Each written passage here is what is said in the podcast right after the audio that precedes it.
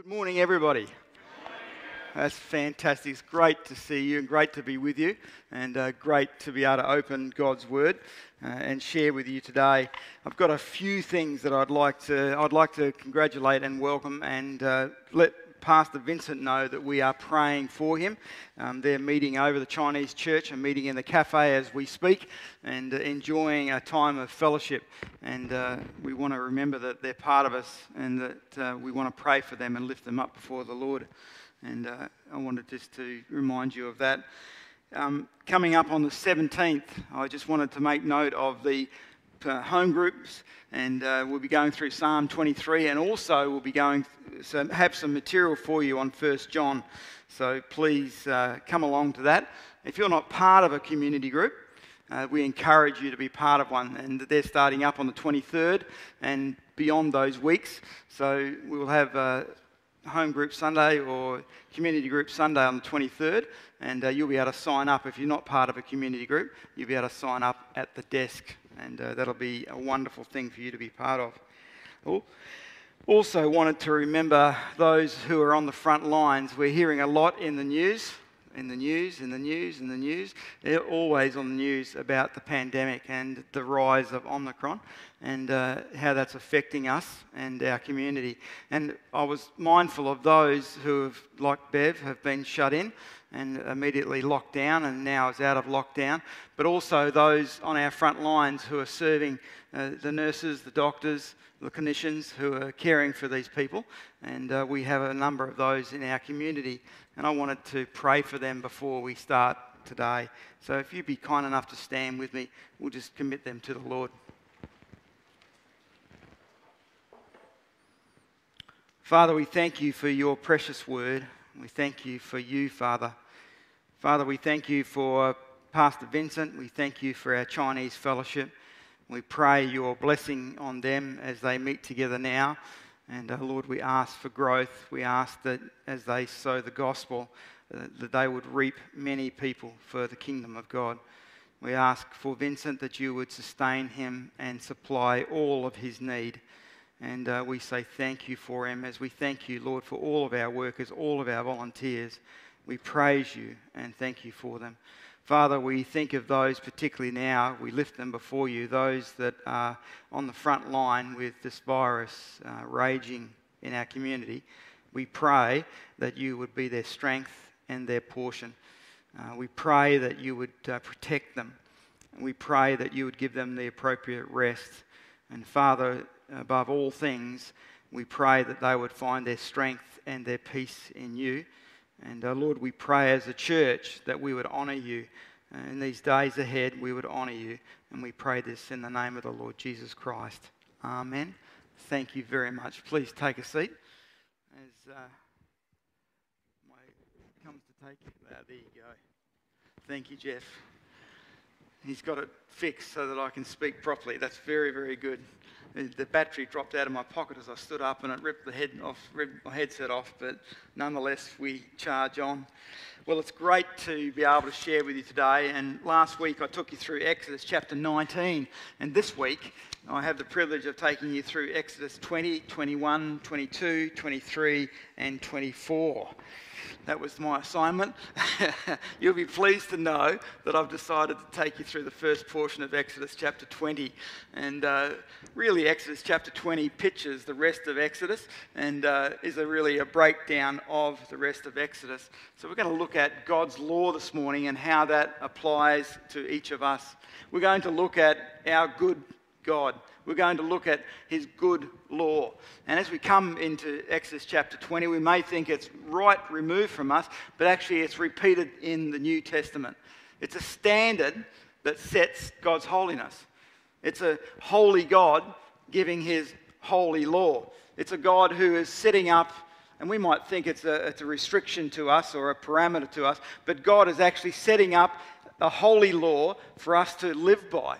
And it's quite amazing if you think about it. You try and think of 10 pithy things that you could say to a community that would provide them with the protection that this law provides to us. It's quite amazing, and uh, we can't do it. God's law is good because God is good. God has set up a fence not to constrain us, but to, as it were, keep out the predators that would harm us as an individual and harm us as a society. But God has put a fence up too to restrain us because of the temptations that we face and the sin that we often enter into, God has set up this fence so it's to protect us, protect our community, protect our nation. And so when we come into this passage this morning, remember that God is good. Come with me, if you will, into chapter 20 and verse 1. And right away, all God spoke and all these words, uh, and God spoke all these words, saying, I am the Lord your God who brought you out of the land of Egypt, out of the house of slavery. And again, we see here that God spoke. God is not silent, God does speak. And he spoke in the Old Testament here, but he also spoke in the New Testament. And he spoke in the New Testament and still speaks to us. He speaks to us loudly through the life of Christ. It's God's message to us, God's voice to us, God's life to us is the Lord Jesus Christ. And God spoke to the people of Israel and said, I am the Lord your God who brought you out of the land of Egypt, out of the house of slavery. Now let's reorientate ourselves again to remember that God did this marvelous work with the nation of Israel because they were in bondage in Israel. They were suffering in Israel and they called out to the Lord, and finally their pleas entered heaven, and God acted on their behalf. This is significant.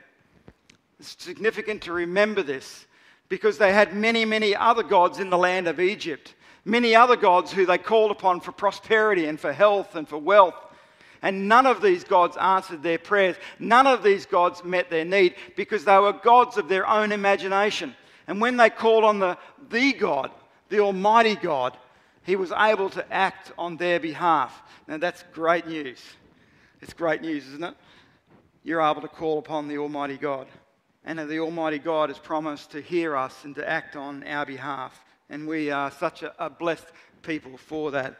But then he gives them 10 words 10 words or 10 commandments to live their life by, to provide them protection personally, to provide them protection against themselves, and to provide them protection against the outside forces that would seek to harm them. And the first thing that he says to them, You shall have no other gods before me. You shall have no other gods before me. All these gods of their imagination, all these gods that they had been delivered from for Egypt, they were not to have them anymore, but they were to serve the Lord and serve the Lord alone. That's a message in itself to us. We are to be committed to the living God solely and wholly and not have other gods in our lives. And let's face it, we do have other gods in our lives. We often find ourselves serving other things. We often find ourselves enslaved to other gods the gods of prosperity, the gods of sensuality and God says that you are to have no other gods. Repent of this. You are to have no other gods before me. The people of Israel were familiar with this. This really spoke to them. They had brutal gods, gods who kept them in bondage and in slavery, and yet they continued to worship. The, the God of Astrod, the multi breasted God, the God of life and sex, and they used to serve this God. And they used to cheat on each other and get involved in immorality. And along with that came disease and hardship and burden. It never ever lent to freedom. It never ever went to freedom. They had the God who was the God of prosperity, Moloch. And they used to have an image of Moloch. It was basically a furnace type uh, arrangement and they would have a fire in the furnace. And this god of Moloch had arms that came out of the furnace, and they used to bow down and worship at that furnace. And they used to offer their children, their babies. They would put their babies on the arms of the furnace and they would burn them to death in worship of Moloch in the pursuit of prosperity. And he says, You are to have no other gods before me. You are to worship me and me alone because I am a God of life. I am a God of blessing. I am the God who will truly give you true prosperity. I am the God who will heal you. I am the God who will bless you. And you are to worship me and me alone. And in our day and age, when we have so many other gods that we can worship. So many other things that call for our attention. So many opportunities for immorality. So many opportunities to seek prosperity. So many other altars to worship at. God calls to us through time and says, Worship me and me alone. I deserve your worship. Because you see, He was the God that lifted the nation of Israel out of Egypt. Excuse me a moment. I've always wanted to do that.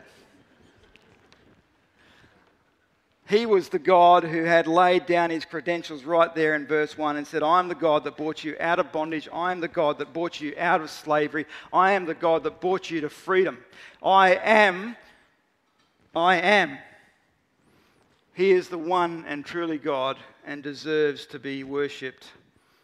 Isaiah 4 and verse 6 is a very, very interesting verse and pictures the nation of Israel uh, worshipping their gods. And some of their gods they used to carry on their chest, some of their gods they used to carry on their backs. And God calls to them and said, Why? Why do you carry these things? Why do you burden yourself?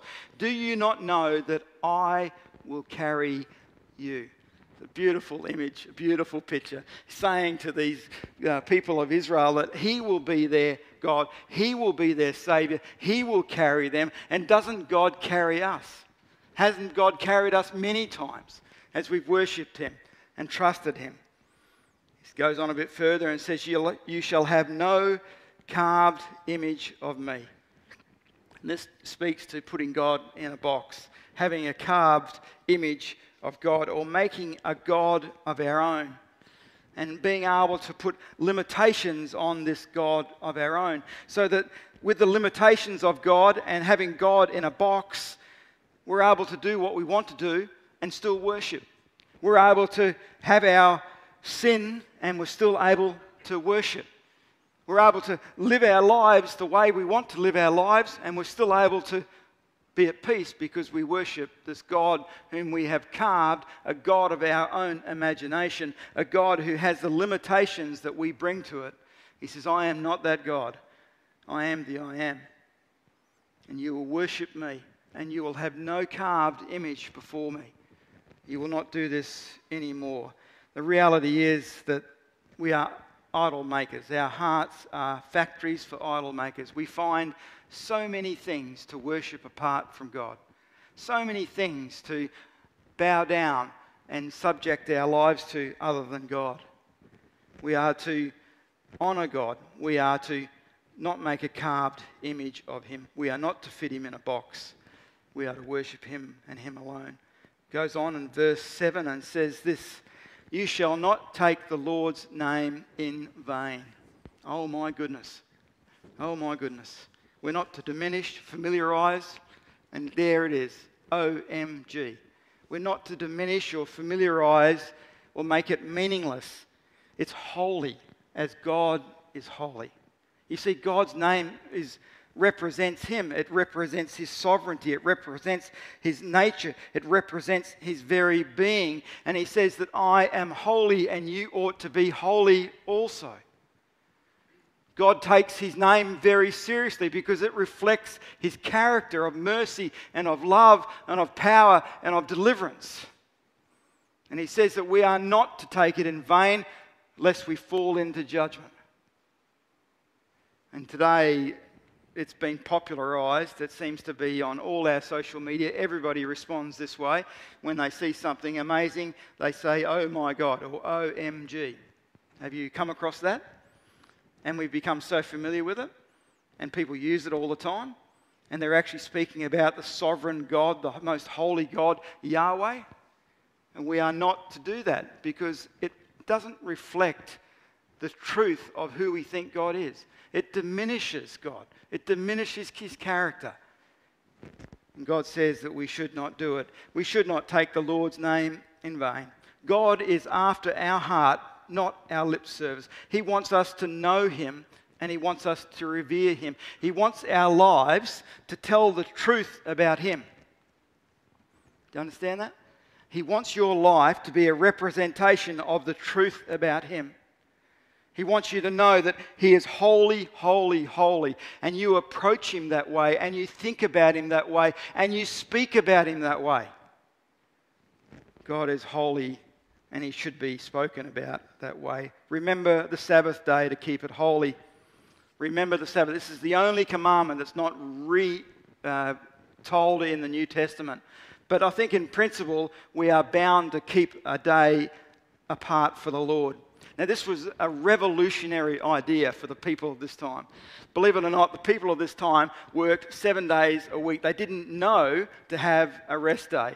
So, this was like new news when God said to them, You are to have a Sabbath day. You are to put a day aside where you do not put a burden on anyone, where you focus on me, where you worship me, where you come for me, to me for revelation you are to spend a day in rest. And God says the same to you today that there should be a day of rest. You should work six days and then you should set a, a, day aside where you can worship the Lord, where you can read His Word, where you can meditate upon Him, where you can relax and revive.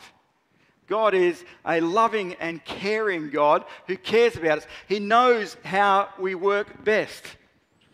Like when you get a Harley Davidson. I actually had a Triumph. You get a Triumph motorcycle, and they're beautiful, beautifully made. And uh, the gauges on them are nice. The, uh, the motor runs beautiful. The exhaust pipes look, they're just fantastic. And uh, I could go on. But the guy that knows how a Triumph runs the best is the guy that made it. He knows exactly how it works, exactly what it needs, exactly how we should treat it, exactly how fast it should go, exactly where we should ride it. And God has made you. He is the creator. And He knows exactly how you work. And He cares enough to say to you, you need a day of rest and you need a day where you can focus on me as the holy God. A day of rest before the Lord. So we should have no other gods before Him. We should not have any carved images. We should not take the Lord's name in vain. We should remember that the Sabbath day is holy. And again, in verse 12, we read, Honor your mother and your father. Now, for some of you here, that's an easy thing to do, isn't it? Your mother and father are here, and uh, they're part of our church, and they are precious people, and they've done their level best to raise you in a way that honours the Lord. And we'll point out the mistakes they've made later on. But there are some here today, perhaps, that have had parents who have treated them horribly. And your experience of parental life has been less than perfect. We've, I know that you're deeply, deeply hurt. And for me to say to you, honour your mother and father, and for you read that command in the Word of God doesn't make any sense to you. The first thing you think of is all the hurt and harm that you have faced. But I want to explain it to you this way. The best way for you to honour your mother and father is to grow up and to live a life before the Lord with all your strength, with all your might, and with all your heart, to love Him with everything you have, to honor Him in the way that you live, to honor Him in the way that you speak, to honor Him in the way that you work, to honor Him in your worship, to be dedicated to Christ. And that is the best way that you can honor. My parents are non Christians. So, what is the best way for me to honor my non Christian parents? Is to live for the Lord and to witness to them. And I want to say to you today that I've been terribly, terribly hurt by your parents, there is a need for forgiveness because this terrible weight of unforgiveness holds on to your life. There's a need for healing. There's a need for the, the work of Christ to work in that situation. But you are to live for Christ and for Christ alone. A lifetime of respect, a lifetime of freedom a lifetime of devotion to the Lord. In verse 13, we read, Do not murder. Somebody sent me a, uh, a, a fridge magnet with this on one time. Uh, do not murder with an exclamation mark at the end, and basically saying, you know, there's not much else I can say. It's pretty easy to understand. Don't murder, which was a great relief to my neighbours and Carol at the time. Do not murder. Ultimately, given life is given by God and uh, we are not to take that into, we are not to violate that. Murder violates God's sovereignty over life and death. One's life has dignity, even the most base life has dignity, because God gave that life. God made that person. And Jesus said, Not only shall you not murder, but if you have hatred in your heart, you have sinned. Now, let's face it, most of you are good, clean living people here from the standard of some standard. Most of you haven't murdered. Some of you have murdered and you've been to jail and you've served your time and it's all over and done with and you're back in our community again. So we can put our hand up and say, That's one that I haven't sinned against. That's one that I haven't broken. But then Jesus takes it a step further and he said, Even if you have hatred in your heart, you have murdered. So, how many of us here have felt ill of a neighbour or thought something horrible towards someone else or wished that someone would go away or wished that someone would fall on hard times or had an evil thought. And I'm just talking about husbands and wives. We could extend that further out. we all find ourselves uh, guilty of murder. It effectively destroys our soul and the fabric of our society. Do not commit adultery do not commit adultery stores, destroys the very covenant God designed. God is a, a covenant keeping God, and He modeled His relationship with the nation of Israel like a husband and wife. This is where we get it first. In the beginning, we had Adam and Eve as they were married before the Lord. And it seems as though the Lord really honored marriage. We didn't think marriage up. And then he takes that marriage relationship and he has a marriage relationship with the nation of Israel. This is why he says that they committed adultery, because they basically worshipped other gods, not worshipping him alone. And then we see that God loves marriage so much that he brought it over into the New Testament, and he says that we are, us, the church, the bride of Christ. So this beautiful, beautiful imagery of marriage. And adultery just tears at that, destroys families. It, it, it, it wounds our children like you wouldn't believe.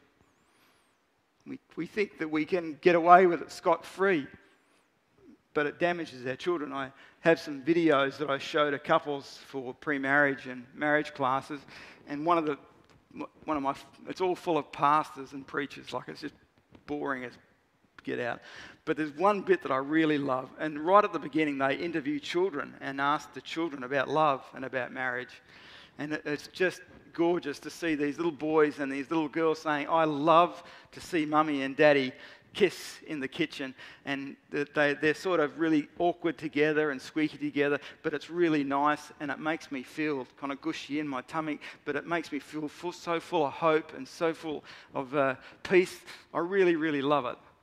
Our children are looking in on how we are speaking about God. And did you hear me then? God our children are looking in about how we are speaking about God.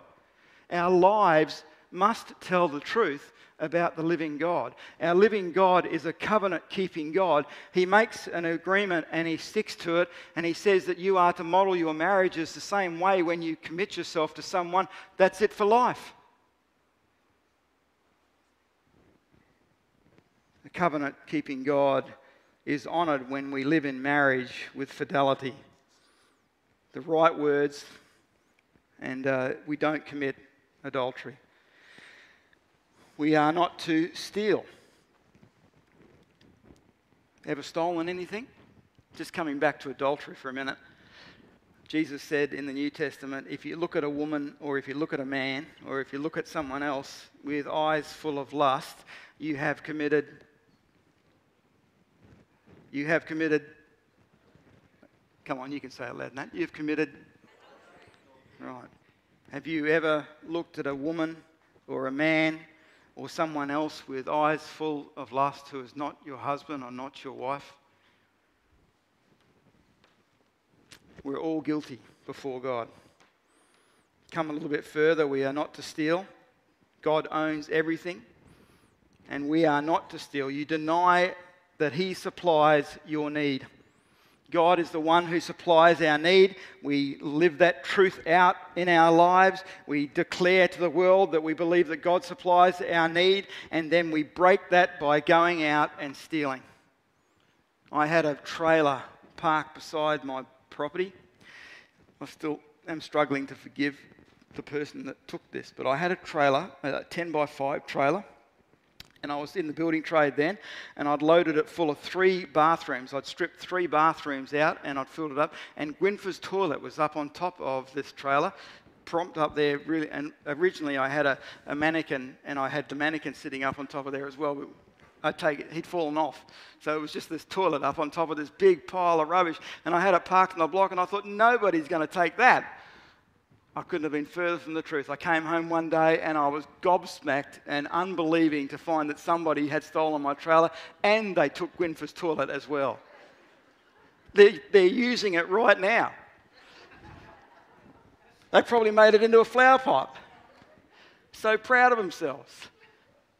And I was wounded by that, and the wound was deep in all seriousness. And I thought, my goodness, this is what it feels like to have something stolen from you.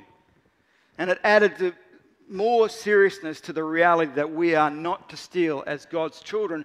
And primarily, we are not to steal because it does not tell the truth about God. God meets our need, God supplies our need. And we have no need other than for Him. We are not to steal. We are not to bear false witness. What does that mean? We are not to bear false witness. We are not to tell a lie. We are not to get involved in slander. We've got to treat one another right. We've got to speak the words of truth in love. You can be saying the right words. We can excuse ourselves. You can say the right words. You can be telling the, a portion of the truth in a circumstance but it's actually adding to the demise of someone else. You can go into a situation where a person is slandering or speaking ill of somebody, and you've got a very smart word to sow, a word that is actually, if it was tested, is right, but in the context, it's wrong. It's bearing false witness against a brother or a sister. It's intended to hurt. And I think that all of us have been trapped and caught in that at one time or another. We're not to covet our neighbour's house. We're not to covet our neighbour's wife. We're not to covet our neighbour's horse. If you've got a neighbour with a horse, I haven't got a neighbour with a horse. Okay? He's, yeah, maybe. I've got a, and, and you're not to covet a neighbour's donkey. Think about that. Yeah, my neighbour's got a bit of a donkey.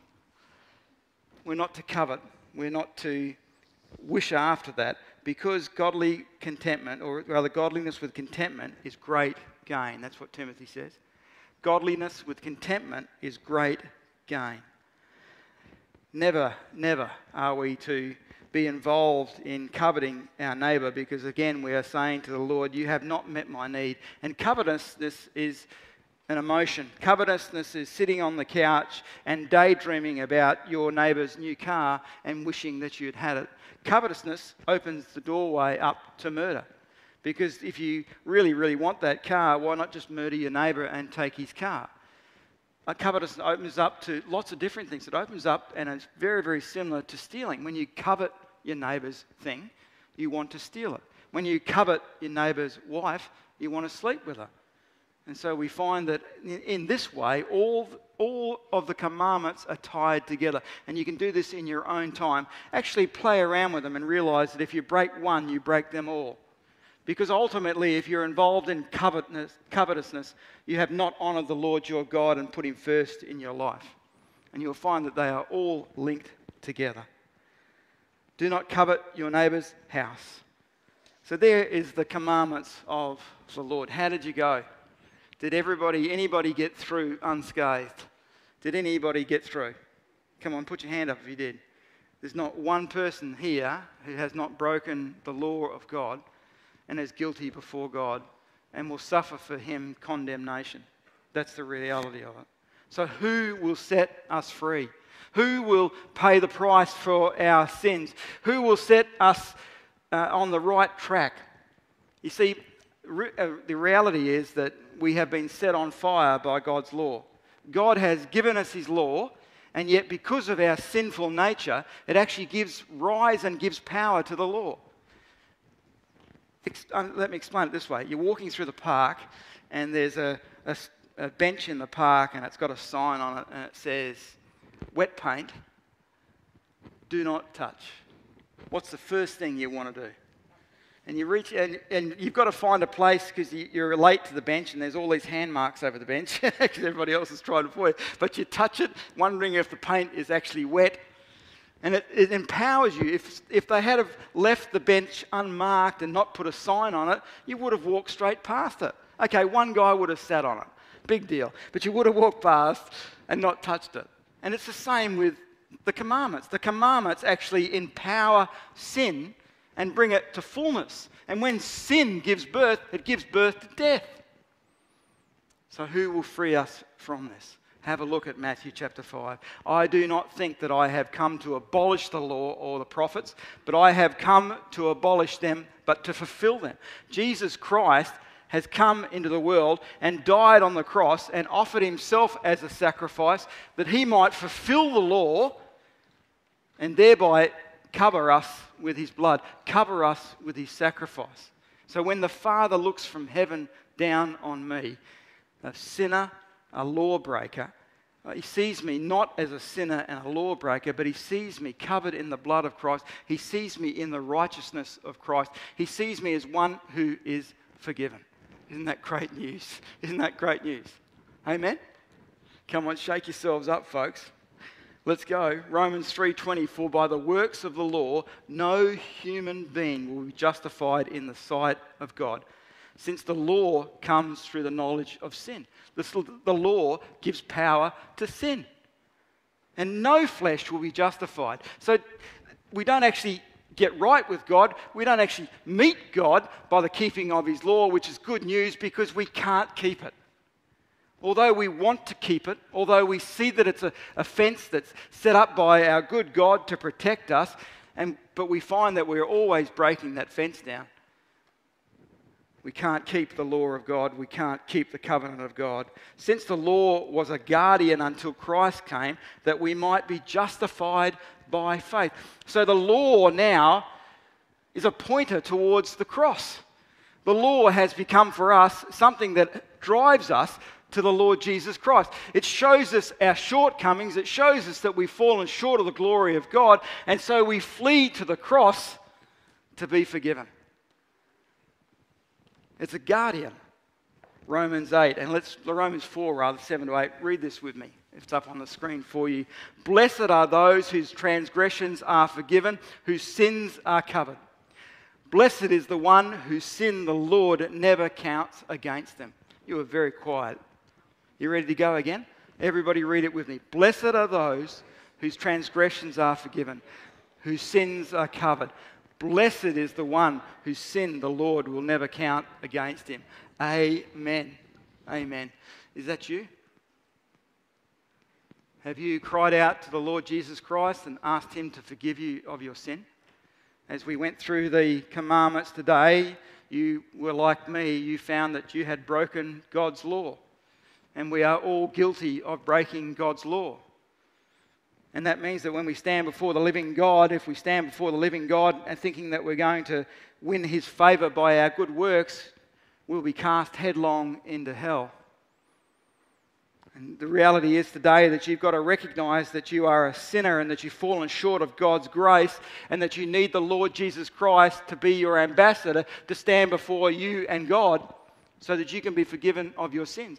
And Jesus offers that to you. He offers that to you. He says, Believe in me, and your sins shall be forgiven. What an offer! What an offer that is. Ephesians chapter 1 and verse 7 says, In him we have the redemption through his blood, the forgiveness of our trespasses according to the riches of his grace.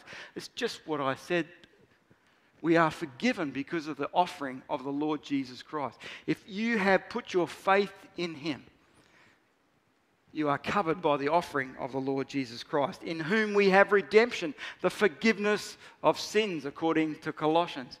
We are forgiven of our sins because Jesus Christ paid the price. And finally, when he had received the sour wine, he said, What did he say? That's an amazing statement. This is a picture of the Lord Jesus Christ hanging on the cross, and he was the fully God, fully man. He was without sin, and he was put on that cross for you and I. And as he hung upon that cross, and his final words on that cross were, It is finished. I've paid the price. I've won the victory. Praise the Lord. And he bowed his head and gave up his spirit. Jesus paid it all. We've had a look at the law this morning that makes us feel condemned. Let's face it. Although it's from a good God, and we are thankful for that, and the law, the law is good, we are convicted by the law because we're not able to meet the law. But through Jesus Christ, He died on the cross and He paid the price that we owed so that we could be right with God again. We're going to pray now, and uh, I'll ask the musicians to come forward. There are you, some of you here today who have not trusted the Lord Jesus Christ, I'm going to pray in a moment, and I want you to pray along with me. It may be the first time that you've prayed, it may be the first time you've prayed this prayer of dedication to the Lord. I want you to humble yourself. I want you to confess your sins. I want you to cry out to God and ask Him to forgive you. And the Word of God tells us that if we do that, we will become the child of God. We will receive the Holy Spirit. And then there are those of you here today, I want to pray a second prayer who are like me, who have been carrying your sin. I'm a fairly strong guy, and I can trudge really well. And I can pretend and I can act and I can preach and I can teach and I can work and I can serve, all while I carry my sin. And you're the same. You've been trudging along carrying this burden of sin that you don't need to carry anymore because Jesus says, Bring it to me, ask me for forgiveness, and I will bear that for you. I will carry that. I will carry you. So I want to pray for you along with me that you would offload your burden of sin. Let's pray together. Let's pray firstly for those here today that don't know the Lord Jesus Christ. And through this morning's message, you've felt the Lord speak to you and you felt the urgency of the Holy Spirit in your life and you, you want to believe God, you want to trust in Him, you want eternal life, you, you want to repent from your sins. I want to pray for you now and then I'll pray for the others afterwards. Let's pray together. Would you please stand with me, all of you, as we pray together? Dear Father in heaven, I acknowledge that I've sinned against you. I, I've broken your law. And I've, I've broken more than one part of your law. And I know that you've said that I'm guilty. But I know that you sent the Lord Jesus Christ as this perfect man and perfectly God and one without sin to die for me. He paid a price for me. And I place my faith in him now. I believe in him. And I thank you for his sacrifice. And I pray that you would forgive me. I pray that you would hear my prayer. And I thank you. I thank you ahead of time that you've heard my prayer that you have promised that if I call upon you, you will hear me and you will save me. Thank you, Jesus. Thank you. Father, I come before you now with my sin, with my burden. For too long, I've carried my burden and my sin. I look fine to those around me and I can hide it from those around me, but to you, all things are seen. And along with my brethren, I bow before you and I ask you to forgive me of my sin. I give you my burden. I thank you that you paid the price to forgive my sin upon the cross. And I confess my sin before you now. And I thank you so much for your forgiveness. I thank you, Lord, that your word says that if we confess our sins, you are faithful and just to forgive us of our sins. You are faithful and just to forgive us of our sins and cleanse us from all unrighteousness. And so I stand before you in your righteousness, in the righteousness of the Lord Jesus Christ. And I thank you for this day, and I thank you for the freedom we found on this day. And uh, I thank you in Jesus' name. Amen.